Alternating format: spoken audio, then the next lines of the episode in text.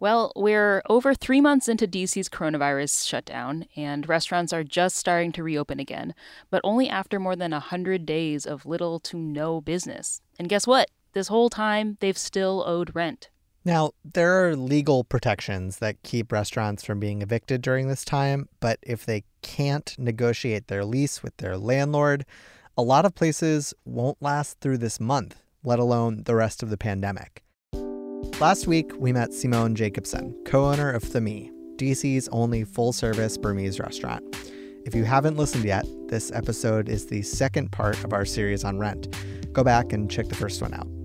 Anyway, Thamee, like many DC restaurants, has been closed for the past three months.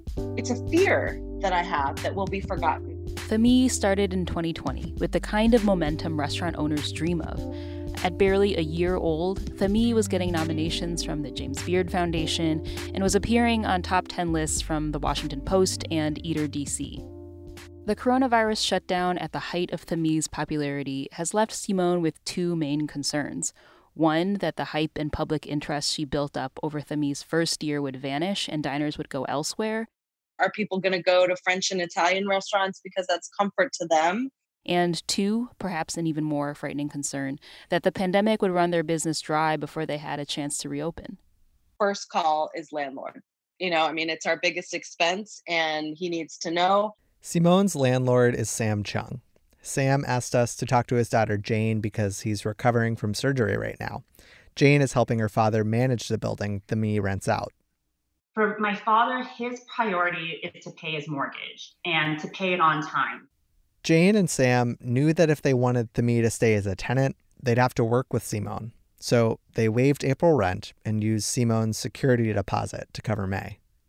And that was kind of a quick band aid that we put on for the months of April and May. You know, we obviously didn't know it was going to last this long and go into into June. Simone knew how generous Jane and Sam were being, but she also knew that this band aid wasn't going to last forever.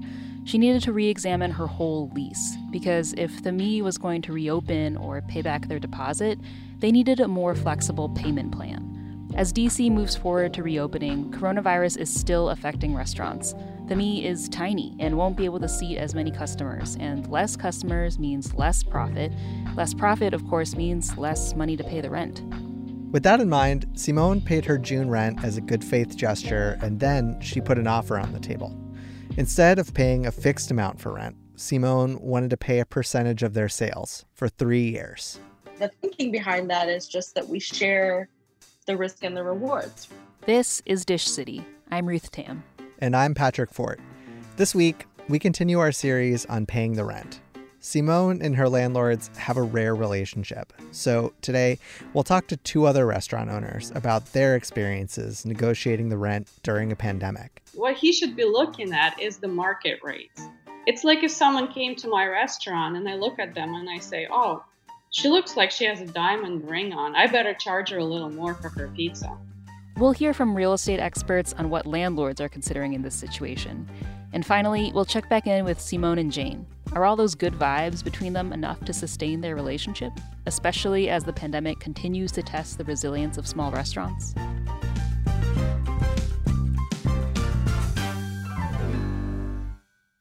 Simone's rent negotiations have been challenging, but she's not butting heads with a giant development company.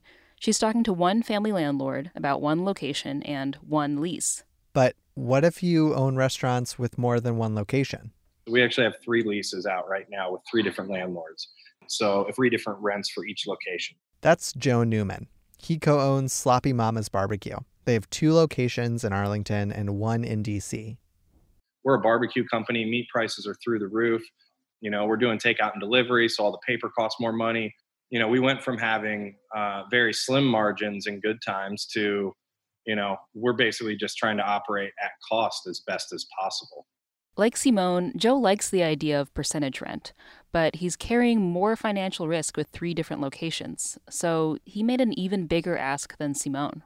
We couldn't be like, oh, we want one year of free rent. So we were like, what will work for both sides? We came up with the idea that we were going to ask for six months rent abatement and then percentage rent. Abatement means Joe's rent is canceled and in Joe's case, he wants to cancel rent for six months. After those six months of no rent, Joe wants percentage rent, which means he'd pay a percentage of Sloppy Mama's sales instead of a fixed amount. And to make up for that period without rent, his landlord would probably extend his lease for six months. And we had to present it in such a way that we were going to be splitting the risk um, or the loss, depending on how you wanted to look at it. The way we look at it is we are at best a year away from pre-COVID numbers in our operation. This year's a wash, it's a loss, however you look at it. And we want to work through it with the landlord. And that's why we went with six months. It's like, look, you're taking a loss, we're going to be taking a loss. And, you know, we're just trying to split it and, and spread it around because if it's 100% on us, the chances of us getting through to the other side aren't awesome. Six months of free rent sounds like a lot, but Joe doesn't think he's asking for the moon. We think it's a realistic solution for, for all the parties involved because the landlords are, are in a similar situation as well. Like they're all just, you know, their income has dwindled to a trickle, um, you know, in some capacity, and, and that's got its own repercussions. According to Joe, his more corporate landlords are waiting to see how fast society will reopen before committing to anything and it's his smaller landlords that tend to be more flexible. This sounds pretty similar to Simone's situation with Jane. What matters is the landlord. The landlord is the ultimate determiner of how easy it is to negotiate. But small independent landlords aren't always open to negotiation. Anastasia and Enzo Algarme opened the first brick and mortar location of their Pupatella pizza chain in Arlington, Virginia in 2010. They were young, inexperienced, and, according to Anastasia, unprepared for the reality of running a real restaurant after operating a food truck for three years. There were lots of places available for rent in the neighborhood, but us not having um, a lot of money or uh, a huge business history, most of the landlords turned us down. Their original location on Wilson Boulevard is in the Bluemont neighborhood. It's in a small strip mall next to a gas station. This place was actually the only place that would rent to us. This was kind of a no brainer for us because it was in the same neighborhood where we were setting up our food truck. Over the course of a few years, Anastasia and Enzo discovered they had a difficult landlord on their hands.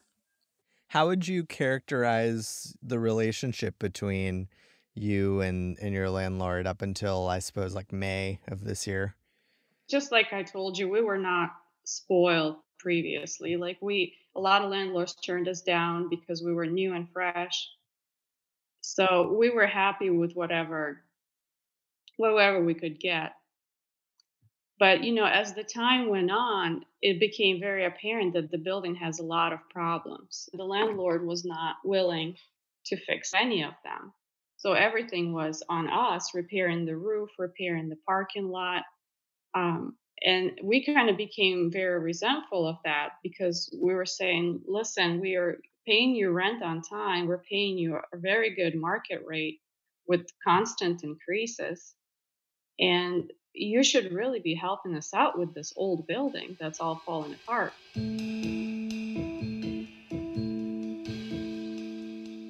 So, this is kind of where the relationship became to go south. And he not only what he was not willing to help us with the upkeep of the building, but he constantly wanted rent increases.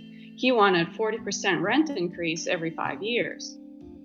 Anastasia and her husband signed on. They could stomach the first rent increase, but the maintenance on their 60 plus year old building was starting to become a problem. She says they were responsible for repairs to the roof and other rehab projects, but in a shared building like the strip mall Pupatella is based in, landlords usually pay for those types of repairs.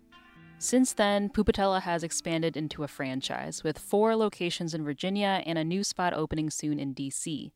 But in March, their landlord came back. It was time to renew their lease on Wilson Boulevard, and with that came another 40% rent increase, just as coronavirus began to take hold in Washington. Anastasia knew that this rent hike was coming, but the timing was not ideal. We tried to talk to Pupatella's landlord. We phoned a couple numbers that we think are his, but we haven't been able to get in touch with him.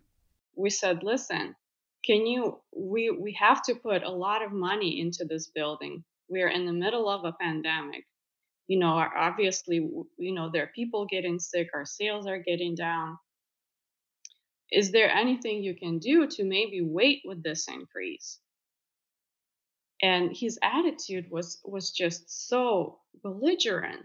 He said that we we have no no no right to be asking for this that he's in charge here and we have no rights. We're very lucky we have this location where we're doing well and we will be very stupid to move somewhere. We won't be doing as well. And that he basically said things like everything you have is because of me yeah it just struck me that you know the the the kind of language that you you say your landlord is using like oh all your success is because of me like you can't go anywhere like this kind of verbal entrapment it really sounds yeah. like the kind of language that people are taught to you know avoid in their personal lives. So you know i can't imagine what it's like to hear something like that in a professional situation. What he did is um he he drove over and saw where we live what? our what our house looks like. And I admit we do live in a nice house. You know, we we got ourselves a nice family house. And he said, "Look at that. You could afford this house, so you can afford this rent increase." That's what he told me. Those are different things. Those are different things. That's what I said. you know, I mean, our house is nice, but it's we certainly don't live in in the multi-million dollar house first of all and second of all i mean it, it's totally unrelated i mean he should be he should not be looking at that in terms of what he should what he should be looking at is the market rates what is his space worth in the open market it's like if someone came to my restaurant and i look at them and i say oh she looks like she has a diamond ring on. I better charge her a little more for her pizza.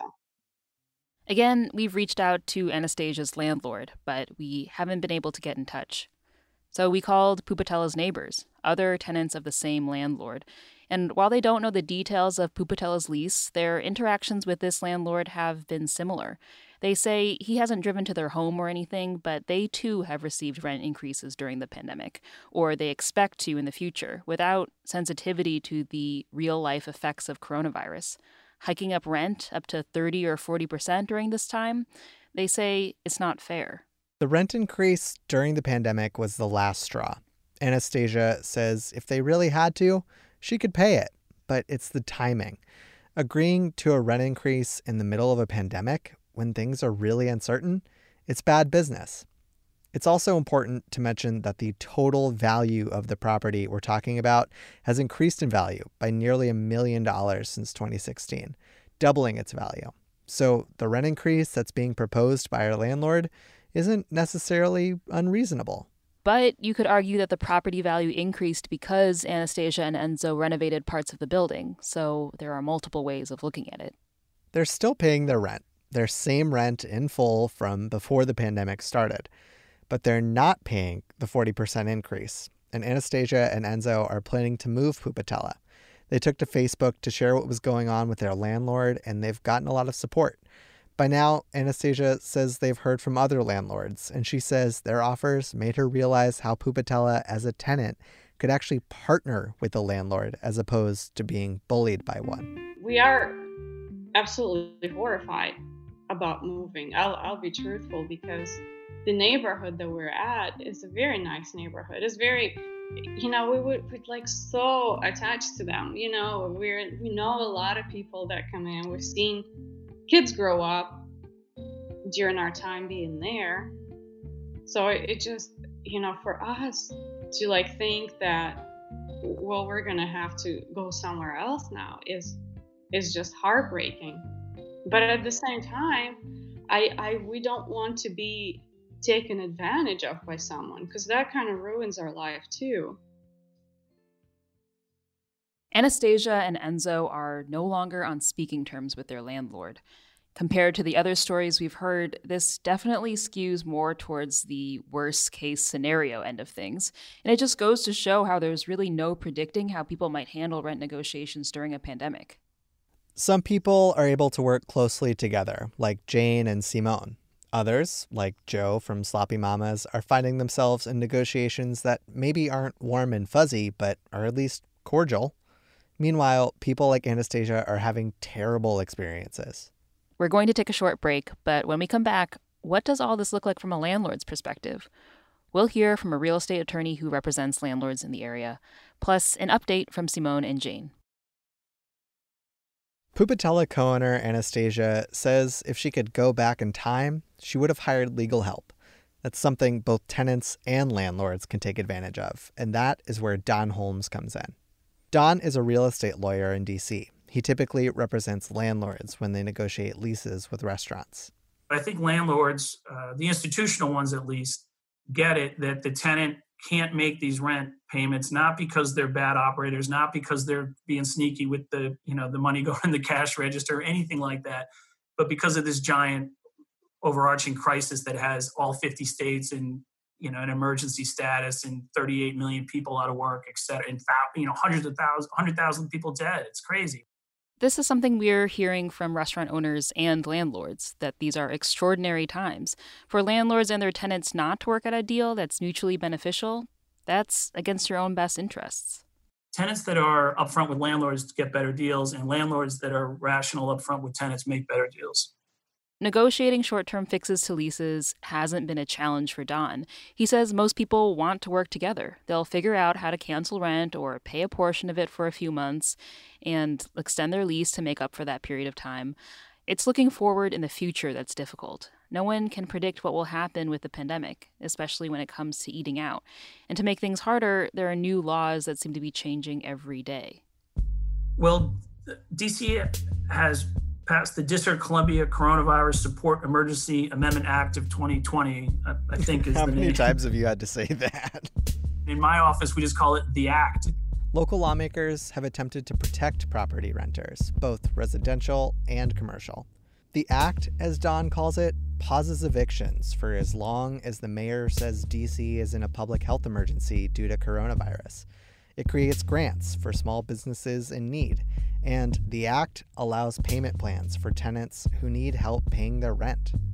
There's also protections for restaurants specifically. So while Don sees the value and importance of these new rules, there are still many questions about them and how they operate. Uh, certainly, there are people who say, excuse me, that it unfairly interferes in contract. It picks winners and losers fairly arbitrarily you know it doesn't care if it's a super if it's bill gates as the tenant and some guy barely getting by as the landlord. Tenants are winners and landlords are losers. But it's constantly being rewritten. So it's been it's been difficult to uh, to to kind of keep up with. In Don's imaginary situation, a small independent landlord could be taken advantage of by local laws that prioritize tenants over property owners. In his view, the landlord could be the little guy, but that's not how the law is written or how most people think of landlords. And we asked him about that. What do you think about the term landlord? how do you mean? What do you think about it? Like, do you like when? What associations do you have? I think there's a negative connotation for landlords that landlords are bad and tenants are good. Landlords are, you know, landlords are Goldman Sachs and tenants are people who are destitute and being taken advantage of is sort of a narrative that that you get in my mind, that's uh, that's that's unfortunate because restaurateurs, in particular, you know, we're talking about restaurants, they can't go buy a space in at, at 19th and M uh, and and start their restaurant. It would it would be cost prohibitive. They need landlords, and landlords need uh, you know need need to be incentivized to to to be able to provide a quality product and make a fair return. As renters in DC, we're definitely familiar with that narrative, but we wondered how this depiction of the greedy landlord felt to an actual landlord. It was time to check in with Jane, the landlord for Simone's restaurant, Thamee. Jane's relationship with Simone feels strong, respectful, more empathetic than a lot of the stories we've heard from other tenants. But that doesn't make rent negotiations easy. The stakes are still really high for Jane. So we asked Jane about her experiences with landlords. So, you know, you definitely kind of see like the landlord at least in my perspective, as the man. I've just always seen it as okay, it's a big company that I'm just writing checks to. It doesn't have a face, it doesn't have a name. So I never really thought about it in perspective of how my dad's relationships are with his tenants. Now that she managed property with her dad, Jane saw it differently, and we asked her about that in another conversation. Prior to working with with my dad, I just assumed, you know, landlords were kind of this big entity with lots of money, lots of liquidity, able to throw money wherever. That's not always the case, right? Because my dad is a one man show essentially, and these are this is his like life savings that he's put into to the building. So we hear all these amazing stories of like some landlords giving free rent to their their tenants, and you know, my dad of course would love to do that. He just is not financially in the capacity to do that, which is why we're having these negotiations. Now that Jane is a landlord, or the man as she puts it, she sees the opportunity to correct the image of greedy landlords. But that's a hard thing to do when she also has to watch out for her own family's interests. So that brings us back to Thamee. Simone's relationship with Jane and Jane's dad sounds great. They've got a lot of things going for them that other tenants and landlords don't have. But is it enough? Given everything that's happened, Simone wanted rent to be a variable cost for three years. Our first proposal was to do a percentage of our sales only. Jane could see the need for some flexibility, but there was the mortgage to consider. That was still a fixed cost for her and her dad. For my father, his priority is to pay his mortgage and to pay it on time. Which Simone understood if we made no sales, we put them in a position where they can not pay the mortgage and nobody wins in that scenario. If they can't pay their mortgage and they lose the building, then we also have no building. Plus, if you only had percentage rent, it would kind of remove any incentive for Simone to make enough money to pay Jane and her dad. Then there was the timeline to consider. For Jane, three years was just too far into the future to plan ahead. I don't even know what's going to happen in five months, let alone in three years. So there has to be a balance for me. Which Simone could live with. The paperwork hasn't been signed yet, but they seem to both have settled on these terms for the next year. Thamee will cover Jane and Sam's monthly mortgage payment, and they'll pay a small percentage of their sales. In a worst case scenario, they break even. In a medium case scenario, they break even with a small profit. And in a best case scenario, uh, they profit and we profit of course, the ultimate goal. Simone and her mom, Jojo, who is the chef at Thamee, say they share the same values as Jane and Jane's dad, Sam. They think these values make a difference during a time when not a lot of people are willing to see each other's point of view. Our landlord is Korean American, and my family is Burmese American.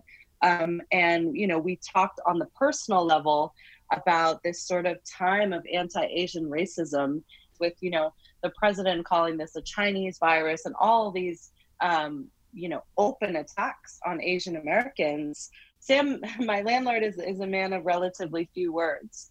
And, you know, he didn't say all of the things that I'm saying. Um, but what he did say was, uh, hey, we're family. We'll figure this out. Being a daughter of an immigrant mother, I, I know, you know, what's contained in some of those short sentences is a lot. And, um, you know, that, that meant a lot to me. My parents immigrated here in the late 70s, uh, became citizens in 1984.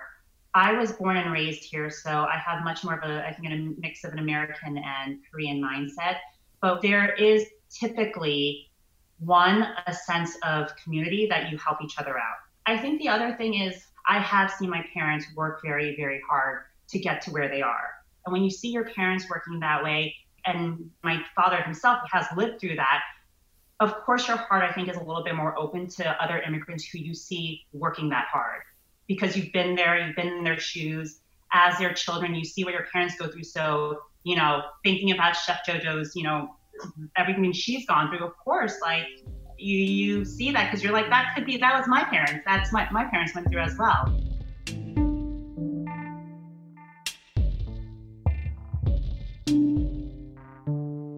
The details still need to be ironed out and lawyered, but ultimately, Simone, Jane, and Jane's father, Sam, are committed to the idea of flexibility, of keeping the door open, and of collaborating. So, what's next? Last Saturday, Thamee opened up for customers for the first time in 96 days. What's the rule? Is there One person per party. What? But it's one person per party. Oh, okay. So I don't Go really for it. quite. One person Uh, can we just come in here? Yeah, yeah, you're totally good. Hi. Simone, it's Ruth. Hey, oh my gosh, Ruth! I would not recognize your eyes only. Yeah. Ruth, did you place two orders? I did. Are you all together? Well, I'm with Patrick. Oh, Patrick, And come on didn't- in. Yeah, if you guys want to take a little space here. Sure. Um, you placed two orders or one for Patrick, one for you? I did uh, two for me because of the cakes. Okay, those so um, Jordan, we have 31 and 33. Thamee was emptied out. No tables or chairs.